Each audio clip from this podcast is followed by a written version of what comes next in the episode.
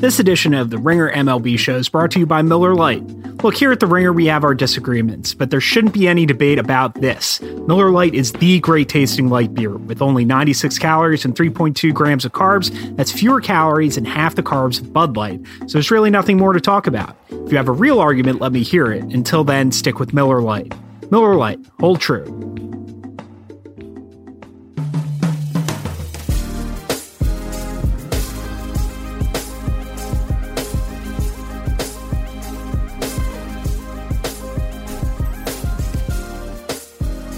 I would have liked to have seen Montana. This is The Ringer M L B Show. My name is Michael Bauman. I'm a staff writer at The Ringer.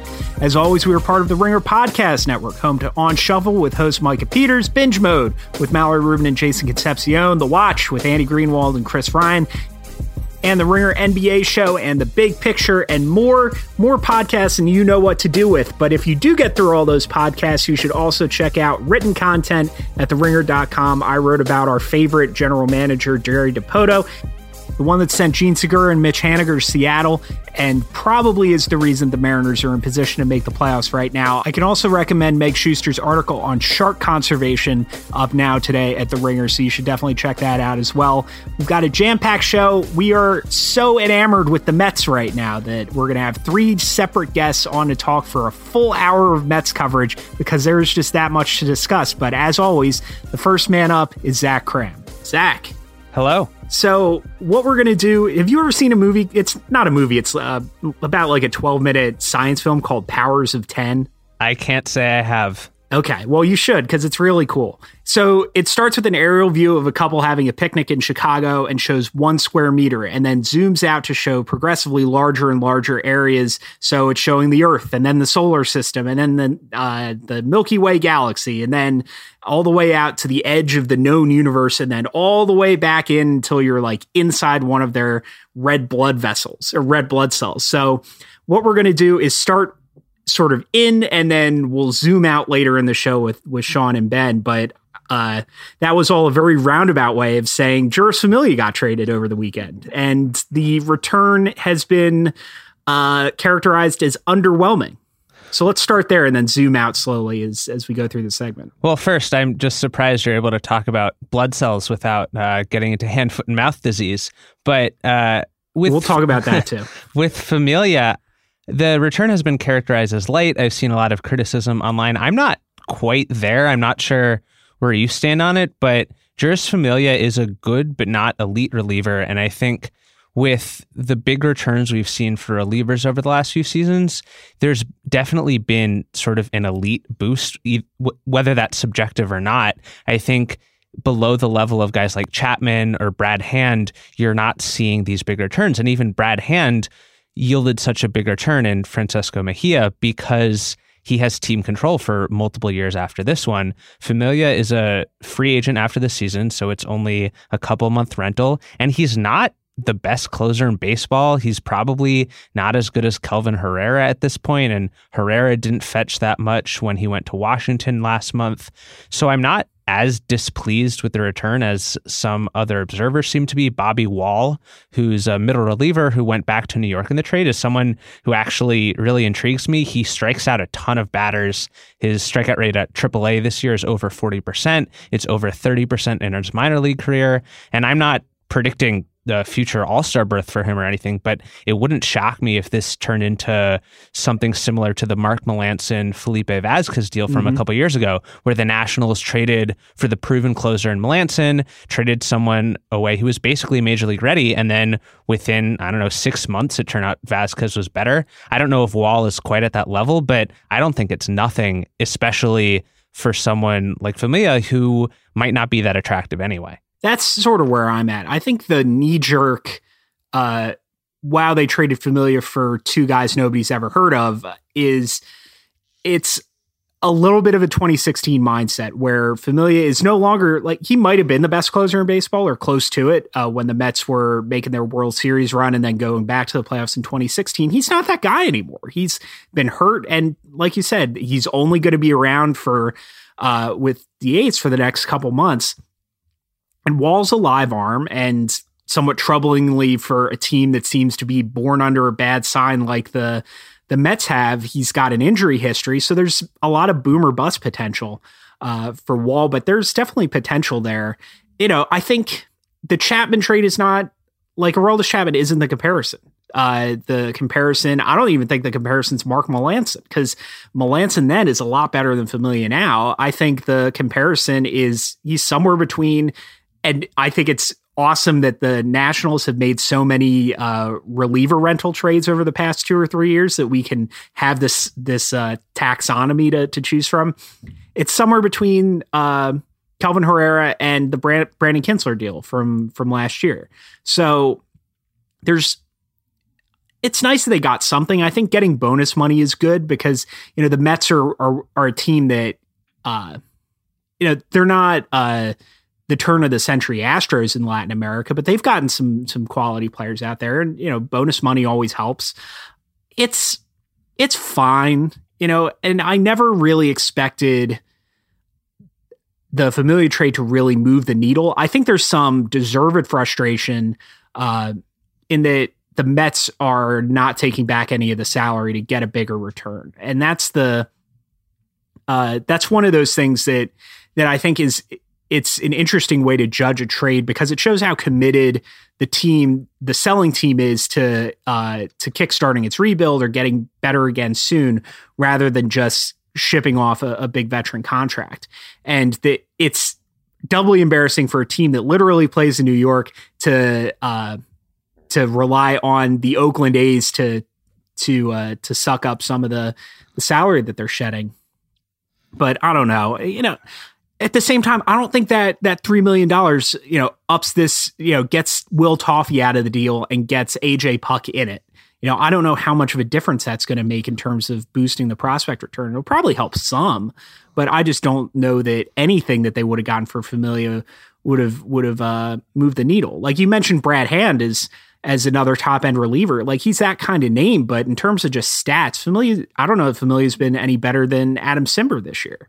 I agree. And the other thing, of course, to note with Familia is that uh, it's sort of a, a frustrating and icky situation all around, given that he was suspended last year for uh, mm-hmm. violating the league's domestic violence policies. And switching, I guess, to Oakland for a second, it, it's a little disconcerting for them because they've been such a fun ride over the last month. I wrote about them last week. We've talked about them on the podcast before, and there are a lot of relievers available who don't have that in their background. And whether that mm. influenced trade negotiations in the return or not, it's just something, of course, that we have to remind ourselves when a player like this gets traded. Yeah, and I don't know how much that impacts his trade value. Probably not as much as it should, but it's a non-trivial P R consideration if, you know, if you want to get to the most cynical possible view of it. Um, you know, even and there's there are guys like that on almost every team in sports, and you know, I am as at much at a loss as much at a loss in, you know, as to how to really process that constructively as I was two or three years ago when we were talking about this with Chapman or you know, anybody else who came before that. So it's, it's a, a complicated situation, but even then, you know, it again feels gross to talk about it like that, but it's another reason that Familia will be unattractive to, to a trade suitor. So, you know, it's, it's, uh, it's gotta be disappointing to, to trade a guy who saved fifty games a couple years ago, uh, for two minor leaguers that very few people have ever heard of, you know, unless you didn't watch, if you didn't watch Will Toffey at Vanderbilt, then you probably have never heard of either of these guys. Um, so I could see why that would be frustrating. I just don't think this is a, the ripoff that ever, almost everybody but you has seemed to, to make it out to be. I mean, maybe I'm biased because uh, Bobby Wahl has been an all-star closer for me for something like five seasons in an out of the park baseball franchise, but okay. uh, we can move on from that. I mean, you mentioned the, the hand, foot and mouth disease. I just don't even know where to start. Like, Lol Mets just sort of having this fatalistic view about the team. Uh, it's, it's, I think it's sort of facile and sort of tired, but this doesn't happen to any other team, right? The one thing I'll say about the Mets, and this is something Ben has brought up on the podcast before, is I think the notion that they're cursed is rather overblown. They made the World Series just in twenty fifteen. I mean, even their World Series title drought uh, goes back to nineteen eighty-six. If there are thirty teams in baseball, you'd expect teams to win about once every thirty years, so they're not wildly out of line there. What I will say about Syndergaard specifically is he's had such a frustrating last two years. I was looking just at guys who have made the All-Star team in the last two seasons. Syndergaard isn't one of them because he's been on the disabled list so much. And when he's not been on the disabled list, he's been so good. Of course, he had a somewhat ineffective start, even though he got the win against the Yankees last week, because his velocity was down due to hand, foot, and mouth disease. It seems like he's taking it somewhat in stride. He tweeted a funny gif of a guy boarding a plane in a hazmat suit and said that was going to be him traveling with the team. So it seems like he's okay with it, which is the most important thing, because, man, they had so many talented pitchers. We'll talk about sort of the last remaining dominant one in a minute, but it's been downhill ever since twenty fifteen. Yeah, and the curse or, or fatalism, I don't know. I, I'm going to get into this with Sean and Ben, so I don't want to to sort of spoil the, the rest of the pod right here up front, but I'll just say this, like, it's, I'm kind of a, de- a deterministic person. Like, I sort of believe that there's not a whole lot in any individual person's life that's within his or her control. Uh, in the, you know, so much more is, is based on the circumstances you were born into and the breaks that you get along the way. But I think there's a mistake in, in sort of, in, oh boy, translating that determinism onto the Mets in the form of a curse, when so much, so much of this is the product of rich and powerful people, specifically the Wilpons. Like, they, they to a certain extent are making their own luck.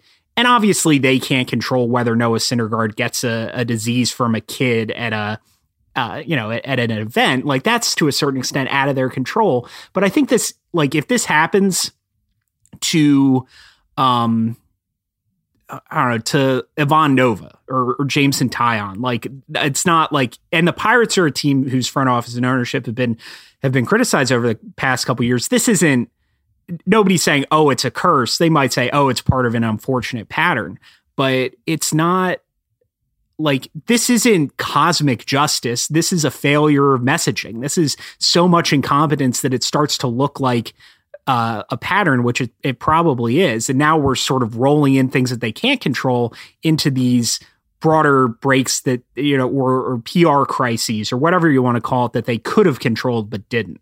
So it's not like the there is a, a force for a more powerful force that's sort of determining all of this stuff. And it's not God or fate. It's the dipshit owners. So, but you wanted to talk about uh, Jacob deGrom, who's been, I don't even want to say there are rumors. I don't know if th- that there's been a specific package that's, that's really caught my attention in the, um, you know, we're just sort of talking about, talking about Jacob deGrom at this point in time. I mean, speaking of P R crises, it feels like there have been eighteen different Mets crises just since DeGrom's agent talked about him potentially wanting a trade. And that was what, like a week, two weeks ago. Uh, but I don't know. I De- don't know how time time moves so slowly these days. DeGrom has been maybe the best pitcher in baseball this year. He has a one seventy-one E R A, and essentially his agent said he wants a longer term contract. And if the Mets won't give it to him, then he wants to be traded, which was not a huge necessarily a hugely unknown idea. Someone like deGrom, who broke into the majors pretty late, uh, he is already thirty years old. He has two more years before he hits free agency. So given the way the market has gone over the last few years, given that he's a pitcher and he needs to look no further than Matt Harvey to see how quickly uh, an all-star pitcher's arm can go downhill, it's not a surprise that he wants more money right now. I, I don't think that's huge news. It's just that he is maybe the best pitcher in baseball this year, and he pitches for this team, that it sort of snowballed into something greater.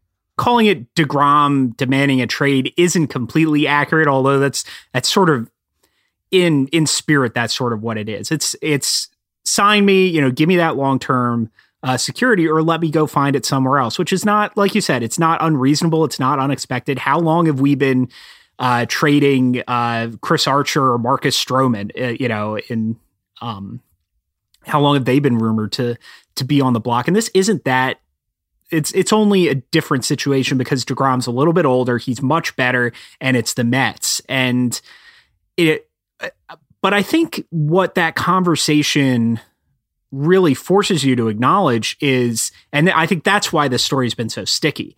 It it forces the people, maybe not the Mets themselves, but people like us who talk about the Mets a lot, to wonder where they are. Are they still that team that won the pennant in twenty fifteen uh, and uh, and returned to the playoffs in twenty sixteen that still has DeGrom, Syndergaard, Conforto, Brandon Nimmo?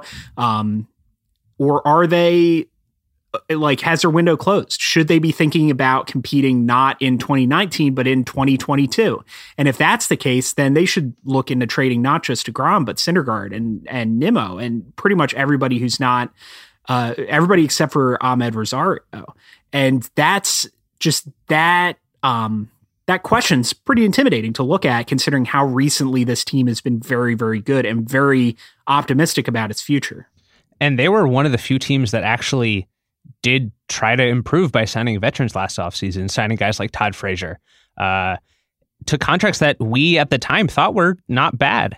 And they started off eleven and one, but the fact that they've played this poorly for so long and it kind of seems not a fluke does bring up that very question you mentioned. And I'm not sure where the team goes from here. They still have a lot of good young players, whether it's DeGrom in the rotation or Nimmo, who's been fin- fantastic this year in the outfield.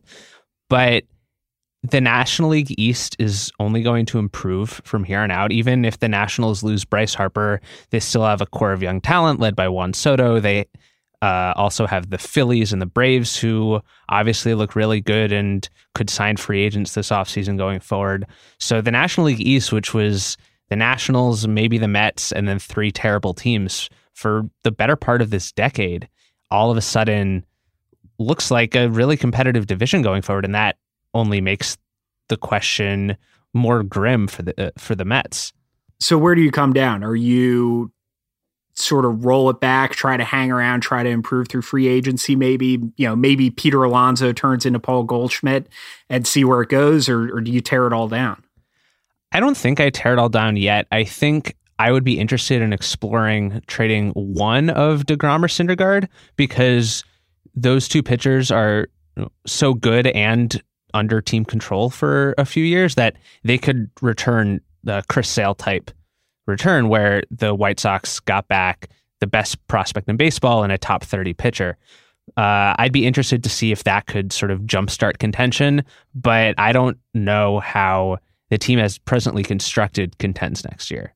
Is that where you stand as well?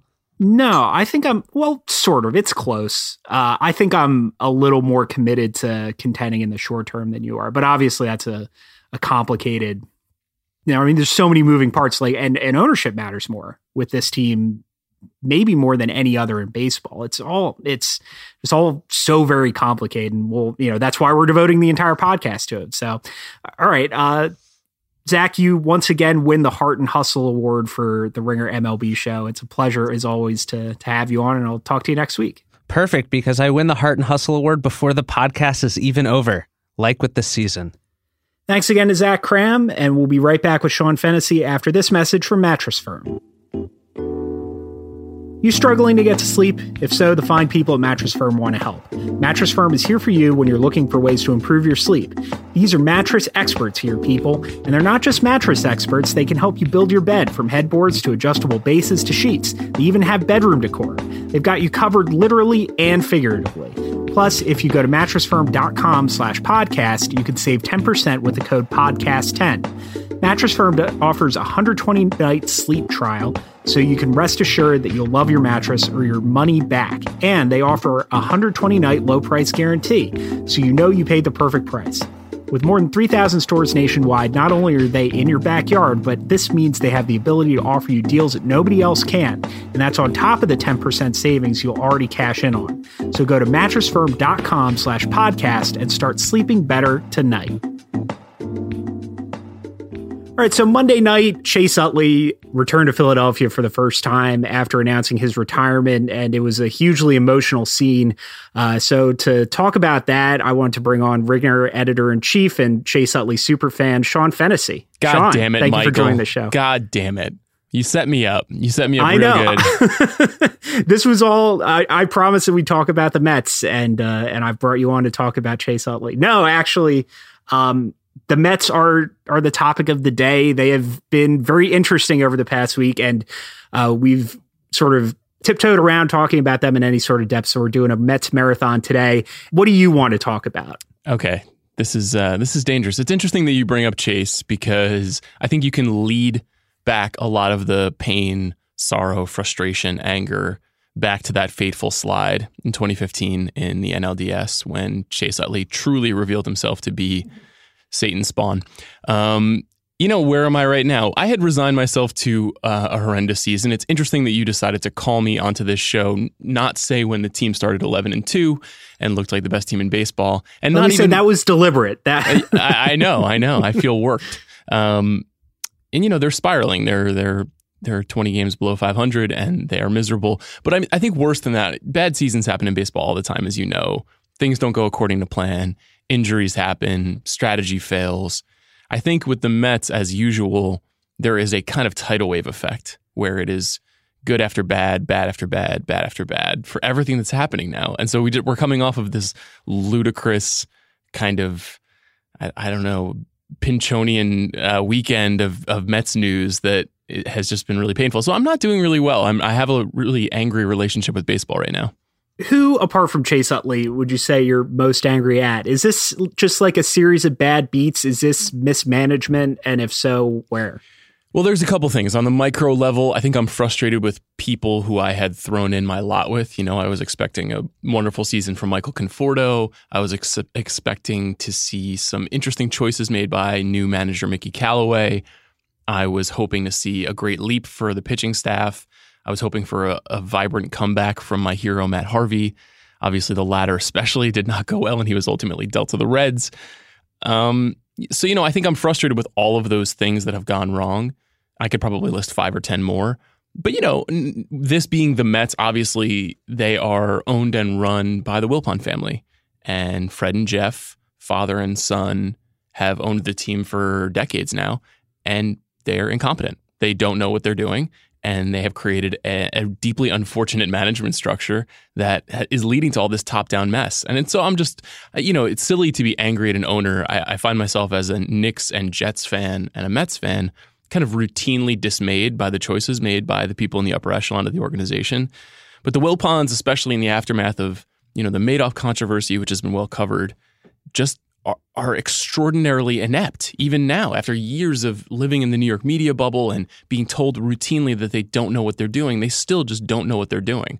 So it's very frustrating, and it obviously starts with them. It's really shocking. I mean, you mentioned, and I hadn't considered this as like a a package deal with with uh, Jim Dolan and, and Woody Johnson is sort of a, a weird ownership trifecta there. But it it's so strange in this era of soulless uh, um, communications conglomerates and anonymous hedge fund billionaires to find an, a sports owner who is, you know, incompetent is, I think, a word that gets thrown around so much that it it loses its meaning. And I really wish we'd we'd save it for situations like this. It's it's just, how do you get this rich not knowing what you're doing on this scale? It's it's just breathtaking. I know there should be something almost quaint about, I think, particularly the Wilpons' ownership. I think Dolan obviously was the son of a very wealthy man, and Woody Johnson is the heir to an empire. So th- these are both people who didn't make their own fortunes. But, you know, Fred Wilpon in many ways did make his own fortune as a real estate magnate around New York. And there's some, this should be actually the best version of ownership. It should be a man who is in unique full control, having having purchased um, out most of his partners in the nineties and taking on the majority ownership of the team.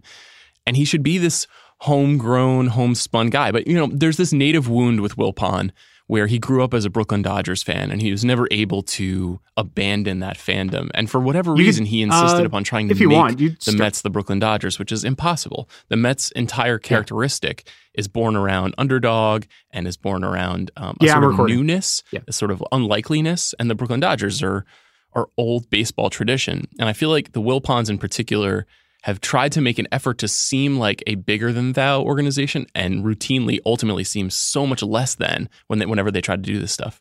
It is kind of weird because we think about bad owners a lot of the time, and particularly owners who are bad in part because they don't spend enough to be competitive like the Wilpons do. It's neglect. And this isn't neglect. It feels like they love it, but in the way that like Lenny uh, uh, from Of Mice and Men loves uh the the rabbit or whatever the thing is that he strangles, you know, that like they uh, they're they're crushing it. Like they don't know that sometimes to just let it go is the the best thing to do as an owner. Yeah, I, I think about that a lot in terms of a lot of the deadline deal meddling that they did, particularly in the Omar Minaya years. And it's interesting that Omar is kind of back as one of this um three-headed G M monster that the Mets have right now. Um I don't it's always hard to tell. There's always this sort of elusive on the edges reporting about Jeff Wilpon in particular meddling with the team. And we never fully officially know how involved they are with that. But inevitably, it just seems like you have a team like the one that they have this year that that features some very strong frontline pitching talent, that features a handful of promising prospects who need time to grow and who are obviously not ready, and maybe a couple of people who were overestimated in their run. And they got tricked into thinking they were ready to compete. And so they went out and they gave big money deals to Jay Bruce. They gave big money deals to Todd Frazier. They gave big money deals to Jason Vargas. Now, I mean, big money is kind of, a, a, you know, is relative right. in, in, in these terms, but it is money that is committed to players that are thirty-five years old that they probably just didn't need to do and are now either blocking young talent or are players with no long-term purpose on the team, especially as they imagine a rebuild and make this decision about whether they should be trading Jacob deGrom, whether they should be trading Noah Syndergaard. So it, it's just, it's hard to know who is saying, make this choice, do this thing. Was it Sandy Alderson? Was it the Wilpon family? Was it John Rico, who's now been kind of stepping in since Alderson was um, diagnosed with a recurrence of his cancer? I, it's, it's hard to say. It does feel, though, inevitably like the Wilpons are at the root of everything. Calling Jay Bruce a big money contract is sort of illustrative because you can get away with being a meddling owner. You know, Steinbrenner did, Jerry Jones did, Ed Snyder did with the Flyers, as long as you you sign the checks to be competitive. And the way you get in trouble is if you're meddling and you're also not making splashes, you know? So if it's Jay Bruce and not, um, you know, J D Martinez, for instance, they're they're going after. So it's it's... just a combination of of interference and not letting, you know, I was optimistic when they hired Sandy Alderson, who's a legendary baseball ops figure. Like, I'd as soon have him run the team as anybody. They just haven't given him room to work. And that sort of brings me to another, I mean, you're on here because you're a Mets fan, you, you have insights, and you're, you know, you're a fun, sad Mets fan from, from uh, my perspective, at least, but you're, you also have experience running, you know, a public-facing company, essentially. And there are so many of these things that would look like bad luck or or short-sightedness and isolation just in total paint this larger picture. And I'm interested, like, what are what are the Wilpons' greatest sins? Where are they, you know, where are they screwing up the team so bad, you know, maybe that that isn't obvious to somebody who hasn't had to manage other people? That's a very good question. You know, it's it's difficult to make direct comparisons between the work that we do and the work that a professional sports organization does. I will say generally, there's a concept of accountability that in the media business, I think also holds true in the sports business. And the Wilpons are very elusive public figures. They're not they're not that present. And the handful of times I can recall them saying anything of note on the record, you know, the, the that New Yorker feature in which um, Fred Wilpon referred to David Wright as sort of like a not a world-class player comes to mind, um, even though David Wright is probably the most uh, offensively gifted player the team has ever had, or at least a, a, across a sustained period of time, and was the kind of the heart and soul of the team for five to seven years. And they're just kind of tactless, you know. They don't really know how to communicate.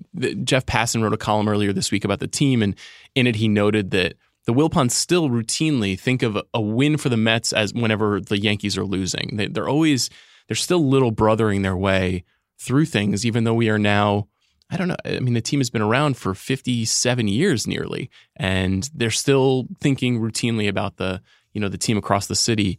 And I think when you're in charge of a lot of people and you have a thing that you put out in the world every day, as we do with The Ringer, as the Mets do with their their product on the field, you have to just think about how every single choice that you make ultimately reflects on you. And you never get that sense from the Wilpons, ever. Um, you never get the sense that they they are in control of things. And it's it's pretty demoralizing, you know, as a fan. There's we, we it's easy for us to say, oh, hashtag lol Mets, you know, what a what a fail, what a what a disastrous team. And they make routinely mm-hmm. for entertaining internet fodder. But like a lot of people work for the New York Mets, and they go to work every day and they hope that they're going to have a good day and get a win. And I don't just mean the players. I mean the people that work in marketing, communications, business affairs, this entire massive international organization that has fans around the world. And they're a joke. Like people, people are actively like, "Wow, what a joke!" And that must be that must be brutal. That must just be terrible. I can't imagine what it's like. Yeah, Terry Collins had his ups and downs as a, a manager with the Mets, but he just sort of seemed like a guy who the game had sort of passed by um, in in certain ways that he dealt with players. But Mickey Callaway was, I think, universally the the hottest assistant coach on the market. Like he, I thought it was a great hire. He had great success as a pitching coach, would have made a great fit for for the Mets. And not only that, but got the best out of players like Carlos Carrasco and Trevor Bauer, who had been seen as, for one reason or another, as sort of difficult people to work with. And I thought he was going to be an incredible success. And it just, he could not look more like he, like he doesn't know what he's doing, you know? And it, I just wonder to a certain extent that's contagious. And like Passan talked about how a first year manager needs support in his column. And obviously he hasn't gotten that. It's just, I wonder if that's part of the, the morale thing. Like if, if you just wake up every day waiting for the next disaster. You know, I work at The Ringer. I don't know what it's like to work at a place with bad morale, but like you said, it's it's got to be it's got to impact everybody's uh, performance. It's an interesting thing. We should unpack the kind of the season that Callaway is having, because he had he had kind of a rough moment earlier this week when Yoenis Cespedes came forward and said that he felt like he was going to need surgery on both of his heels, which have been injured and bothering him. And you know, he he has the biggest contract essentially in team history. And while I think he's actually been a great and somewhat underrated Met and significant to a lot of the team's success in the last five years, um, he's just not healthy, mm. and he's a slugger in his thirties, and th- that doesn't usually go well long term. But anyway, so Cespedes came, came forward and started talking about this injury, and then Callaway was asked about it, and Callaway kind of fumbled his way through his answer and said, like, I don't I don't really know anything about that, which is not a good thing when you are not connected to your most talented player, essentially, barring maybe Jacob deGrom. So I think he's had an interesting year. First-year managers are always very difficult to grade effectively, especially on a team as um, dysfunctional as the Mets. On the one hand, uh, you have Jacob deGrom having, I think, arguably a season for the ages. Um, you know, last night, after another loss in a in a impressive performance, he's five and five with a one point seven one E R A, which is, I don't know, that's like a top one hundred E R A in the history of the game if the season ended today. I wrote this in my awards column. I think it's one of the thirteen best E R As ever. I mean, that's extraordinary. So you've got you've got deGrom, yeah. who is, you know, essentially a, a linchpin of the team and has spoken publicly about his desire to stay with the Mets for some godforsaken reason. You know, you have Noah Syndergaard, who has battled some injuries, but when he's been healthy, has pitched very well this year. You have Zach Wheeler, who, especially in the last six weeks or so, is having a nice bounce back season and is going to be a free agent in the offseason. You have Steven Matz, who, when he stays healthy, is pitching effectively. Those four guys have actually been pretty darn good. And if you just look strictly at sort of the, the runs against, um, the Mets should be a competitive team. On the flip side, the bullpen is a complete fiasco. It's arguably the worst bullpen in the league. And the hitting has been abysmal.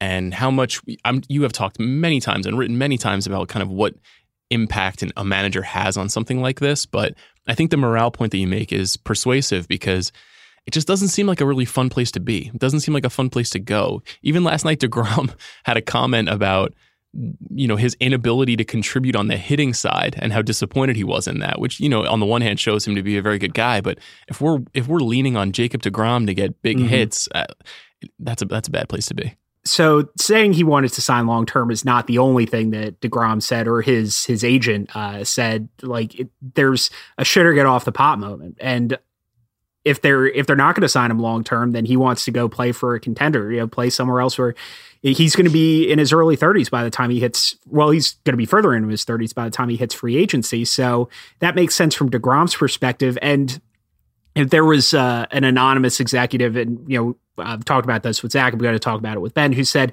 if the Mets, the Mets might be inclined to trade DeGrom to get a win by starting a rebuild. And that just doesn't, that idea doesn't really wash with me. Like, you know, what would, that just seems like such a bad message to send from a team that's not only, like, it's one thing to rebuild if you're in a small market or you've just reached the end of your competitive cycle like the Royals have, but the Mets went for, they squandered a position of strength. And I, you know, what would it take from a DeGrom trade to, to make you happy? I can't imagine there's any realistic return. Well, I'll, I'll say one, the return that they got for Jeurys Familia Uh, has me very concerned about the the group of people making making deals right now. Um, that mm-hmm. that trade was was roundly mocked by analysts in terms of the return that the Mets got, and so I, I have some genuine concerns about letting those people put their hands on the levers around genuinely valuable commodities like DeGrom and Syndergaard. You know, I, I just I completely agree with you that there's just no way that the fan base, if they deal DeGrom, especially in a bad deal, are going to be excited for a rebuild, and even in this sort of sophisticated twenty-first century version, process-centric version of rebuild, no one trusts this team to do this the right way. No one trusts the organization to execute on it in a in a thoughtful, progressive fashion. So in many ways, I'd almost rather they just continue to be committed to the, the talent that they have and hope they get lucky with some young players. I mean, Brandon Nimmo has been one of the few bright spots on the team. He's a twenty-five-year-old outfielder. You know, he was a he was a high-round draft pick who had a lot of promise and then just kind of, I don't know, hung around the farm system for a little bit longer than people expected and somehow has emerged into a valuable three or four win player this year. I feel like there's probably more players in the system who could evolve into that, and I'd rather watch Jacob deGrom pitch while those people do that than not. So I'm I'm I'm torn. On the one hand, I certainly want happiness for Jacob deGrom. Uh, I certainly want happiness for Noah Syndergaard, despite his hand, foot, and mouth disease. Yeah, I want, um, I want Noah Syndergaard to wash his hands more. I think it's the.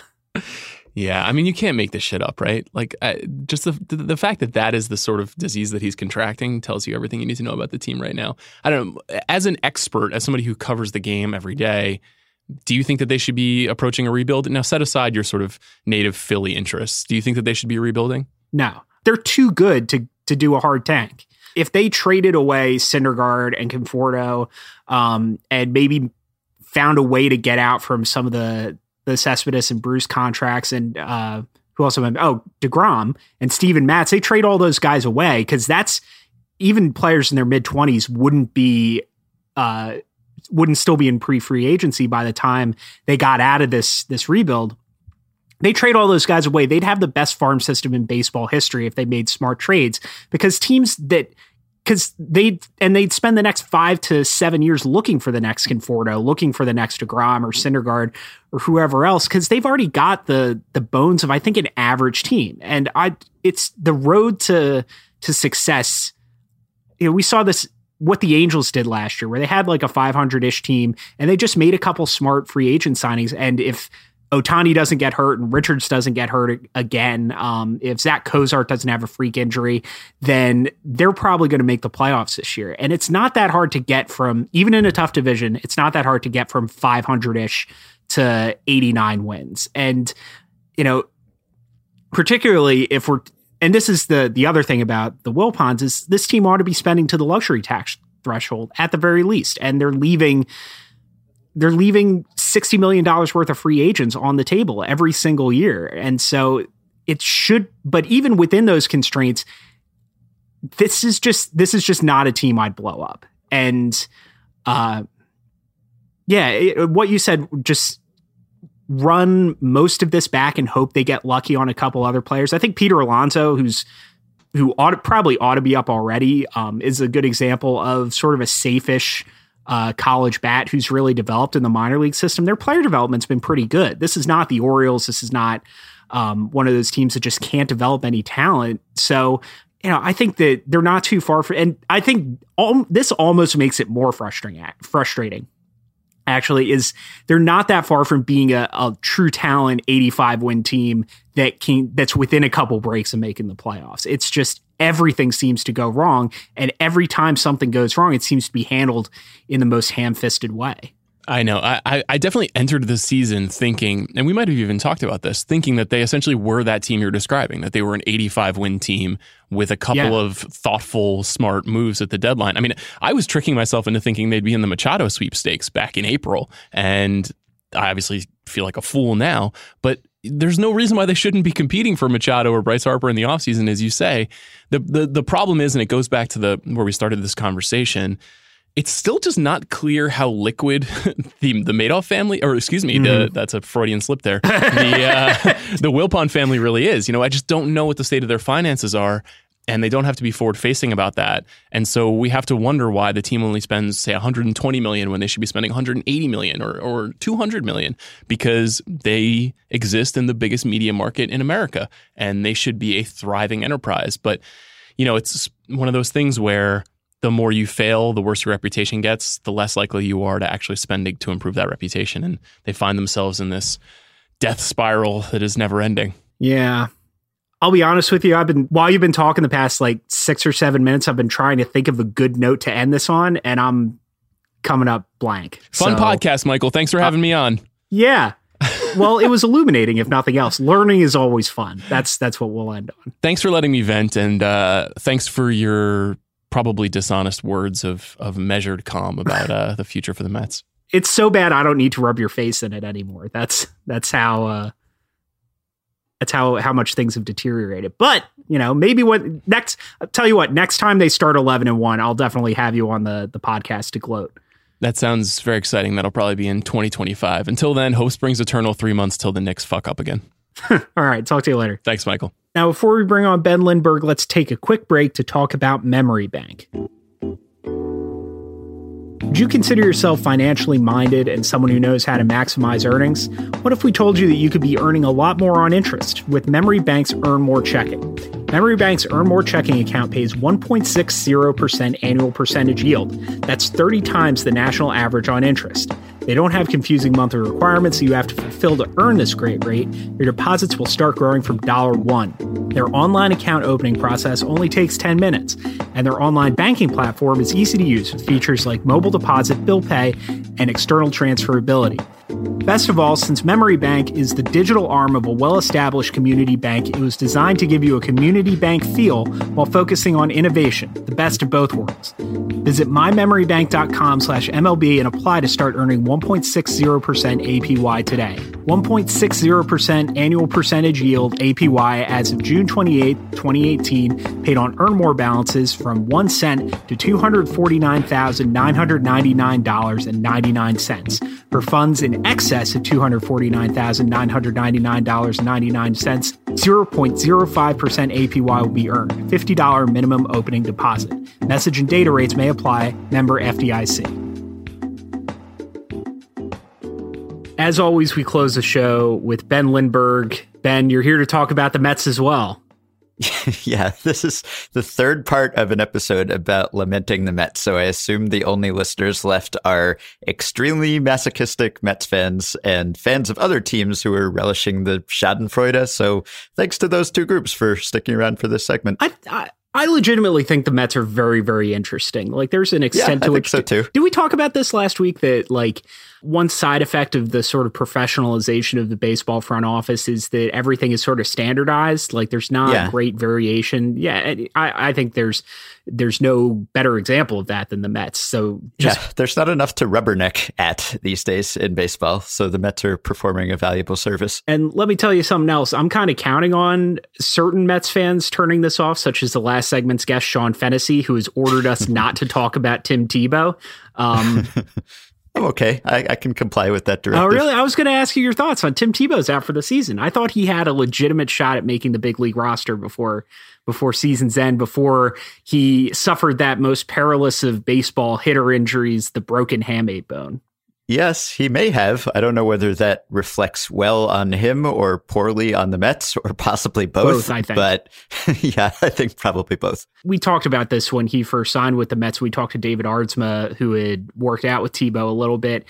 And mm-hmm. Tebow looked bad, and it's just so impressive that after having never really played high-level baseball and having missed like a decade's worth of reps, he has been sort of a mediocre minor league hitter. Like, mm-hmm. just the hardest thing to do in sports is, is hit a baseball, so goes the cliche. But uh, I'm I've just been very impressed with uh, with the way Tebow has adapted to professional pitching. Like, this is this is if this is a bit like we thought it was, he is way more committed to it than I think it looked like at, at the beginning.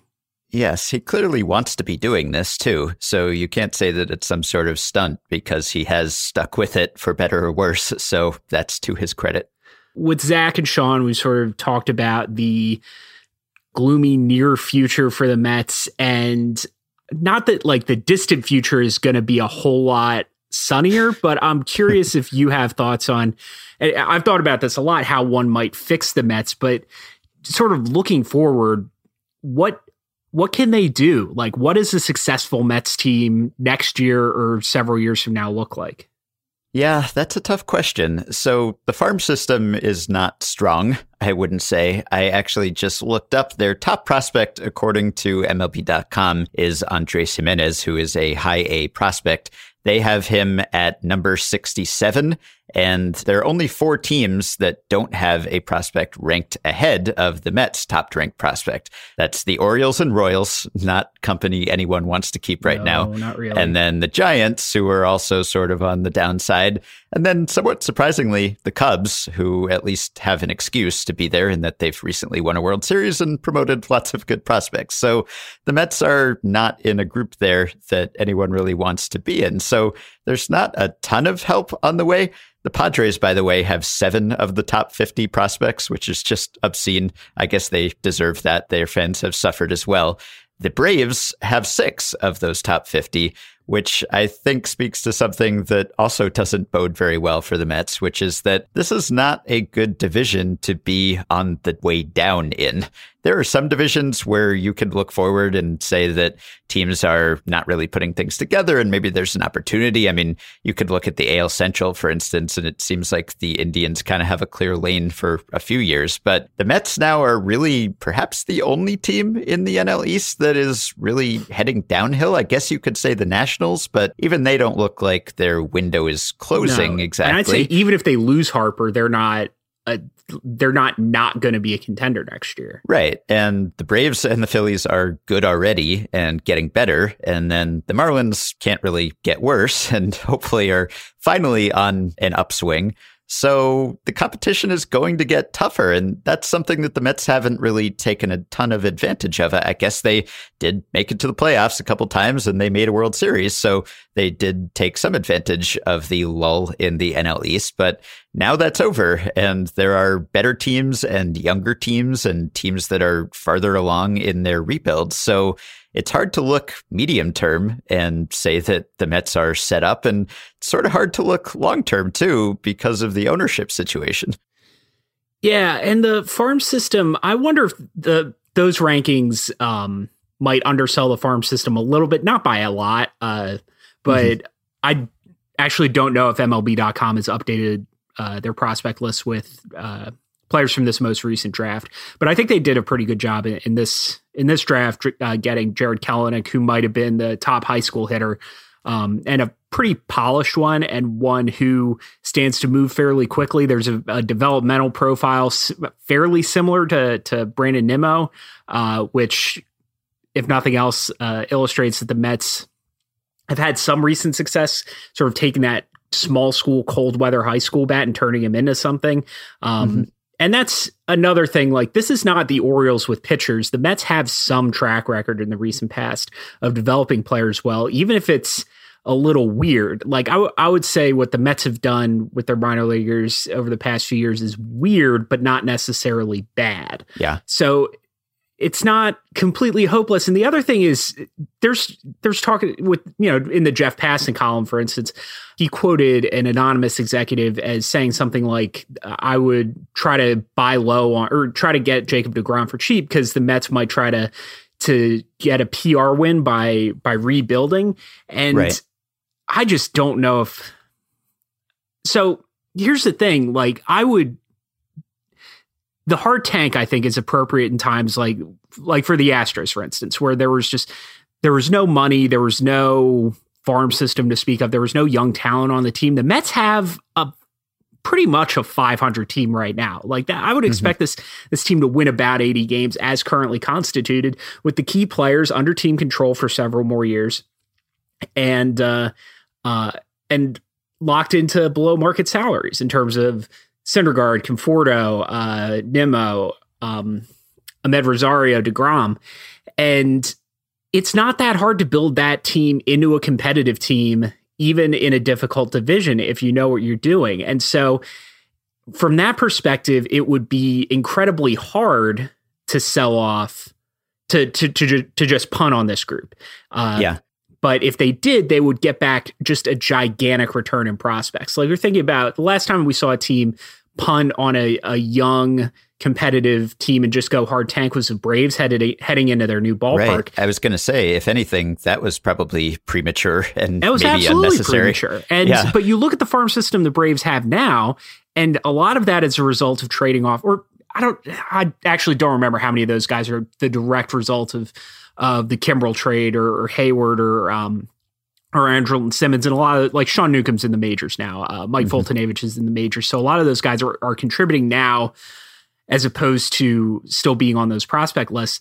But they got back a huge haul of, of talented youngsters. And I don't like that. What they got back for those players is a fraction of what the Mets could get back if they decided to sell on Syndergaard and deGrom and Conforto and played their cards right. And I think that's the big, the big question going forward. It's not that there aren't avenues back to winning. It's, do we trust this front office, which seems to be confused at the moment, lacking mm-hmm. a G M with Sandy Alderson having gotten sick.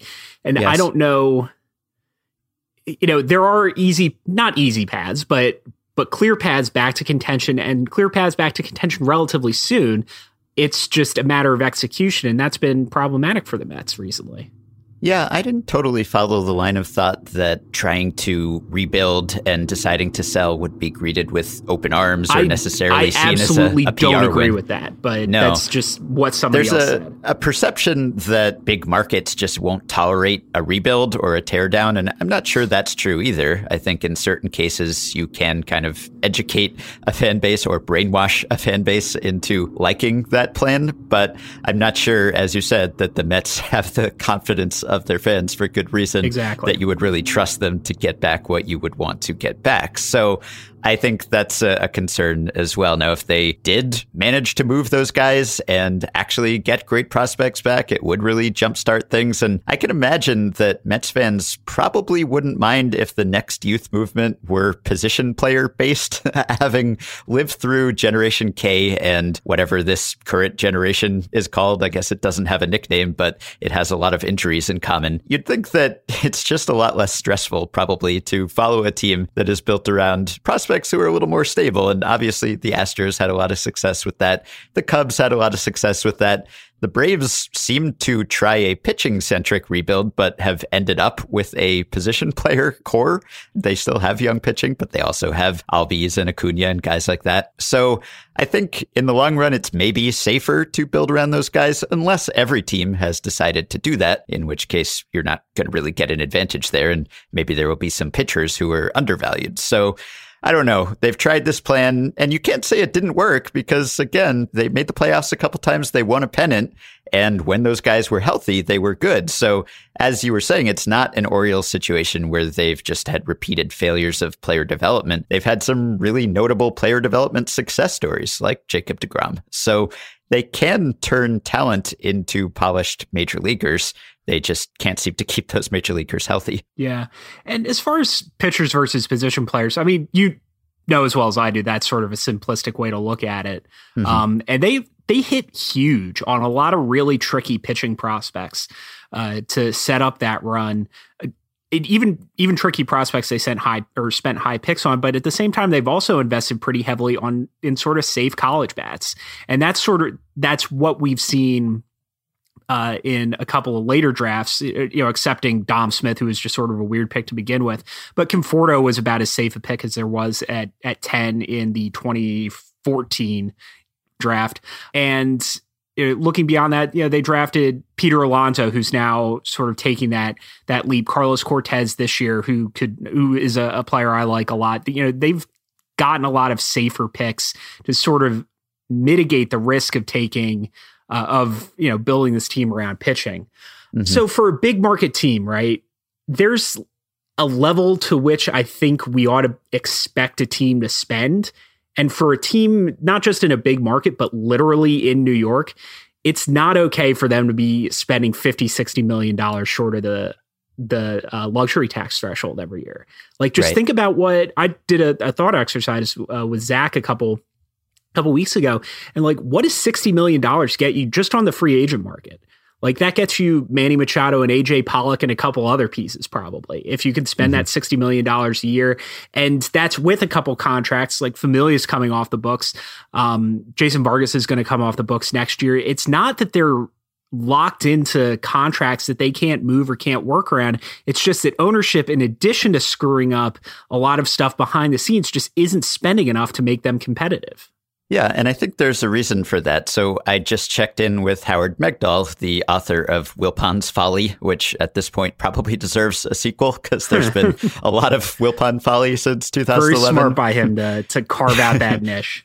Yeah, so the Mets are just working with a massive debt here that seemingly is still there. So Howard says there's a lot that we don't know about this situation, but we know that the Mets and the Wilpons borrowed against the franchise and against S N Y in the aftermath of the whole Bernie Madoff debacle just to stay afloat and to retain their ownership of the team.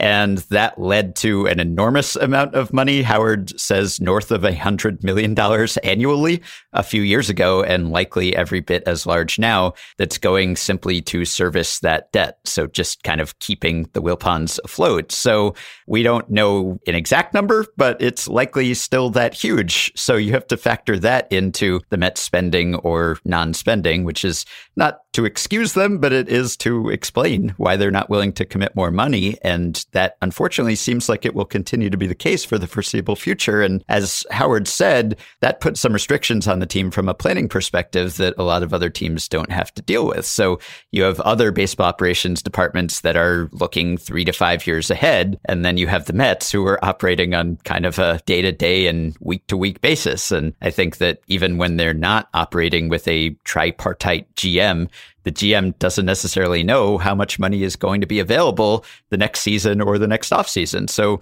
it's really hard to have a long-term plan. So a signing like the Jay Bruce contract, for instance, which, you know, wasn't the most efficient use of that money, but maybe if you're the Mets G M and you get the green light to spend, you figure, well, I better use this money while it's available to me because tomorrow, who knows what I'll have to spend. So I think that the Mets are really kind of handicapped from a long-term planning perspective, and barring some ownership change, I don't know why that would change in the near future. And let's end on this. I'm curious what you think about the fact that the owners have become, and have been for the better part of a decade, like the lightning rod. It's it's kind of unusual because usually owners, and this is another thing that the Wilpons just turn out not to be very good at, is deflecting blame. You know, we talked about Bruce Sherman doing this with the Marlins as, as he is, has hedge funded them all the way back to last place, or, or would have if the Mets weren't uh, also in the running uh, for last place in the National League East. But they're such lightning rods, and it's it's kind of weird to see not just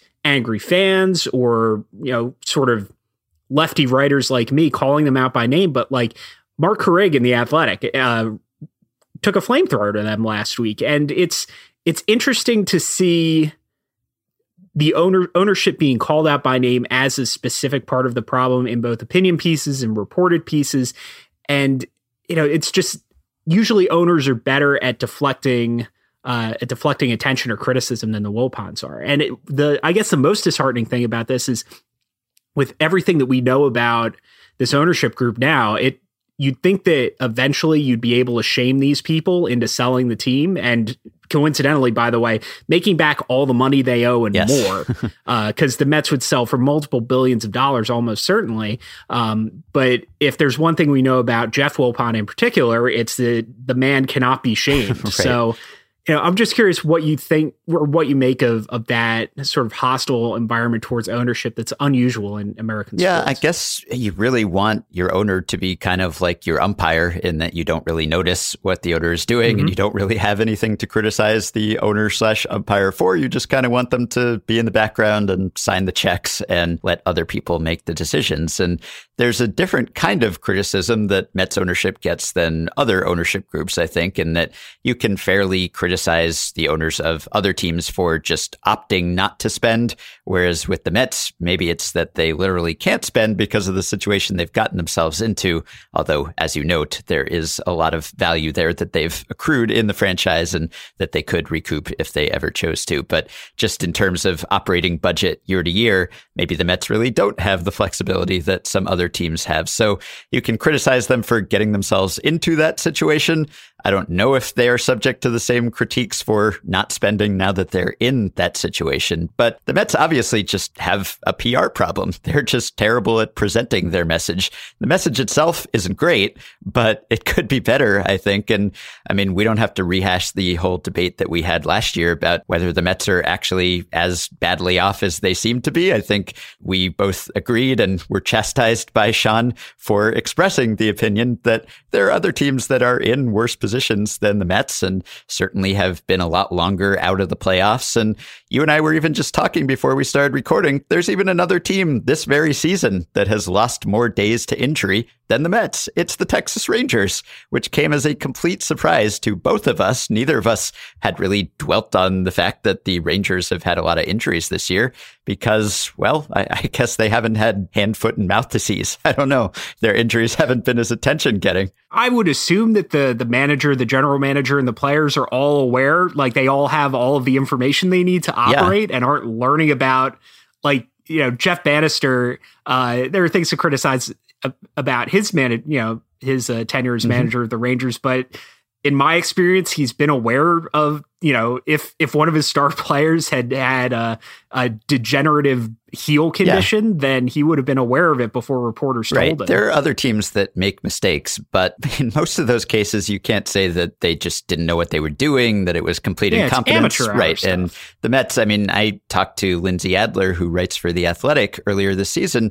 She covers the Yankees and the Mets. And obviously, there's quite a contrast between those two teams right now. But she said it's not just the results on the field. It's the way that they operate and their messaging, and that it's just complete incompetence when you witness them mm-hmm. up close. There is really a, a strong disparity between the Yankees and the Mets. So I don't think it's just that we're picking on them or that they happen to put their hands and feet in their mouths, I guess is uh, one way to put it. But I, I think there is some of that. It's, you know, partly that the team is actually in a lousy situation, and partly it's that they present themselves in the worst possible light. Well, we're going to try to present ourselves in a better light, or at least present information about some of the twenty-nine other teams next week. But I thought it was important to just stop and, and take stock of this. So until then, uh, thanks for coming on. Thanks. Yeah, everyone can feel better about their baseball teams now. And that'll do it for this week's episode of The Ringer M L B Show.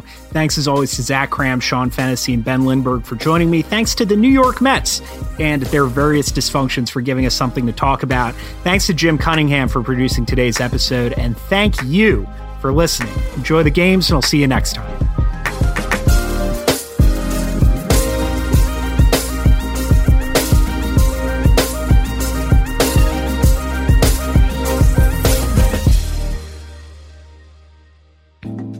Memory Bank's Earn More checking account pays one point six zero percent annual percentage yield. That's thirty times the national average on interest. No confusing monthly requirements. Just take ten minutes to open an online account, and your deposits will start growing from one dollar. It's super easy and offers all the features you'd expect, such as mobile deposit, bill pay, and external transferability. Visit my memory bank dot com slash M L B and apply to start earning one point six zero percent A P Y today. one point six zero percent annual percentage yield, A P Y, as of June twenty-eighth, twenty eighteen, paid on Earn More balances from one cent to two hundred forty-nine thousand nine hundred ninety-nine dollars and ninety-nine cents. For funds in excess of two hundred forty-nine thousand nine hundred ninety-nine dollars and ninety-nine cents, zero point zero five percent A P Y will be earned. fifty dollars minimum opening deposit. Message and data rates may apply. Member F D I C.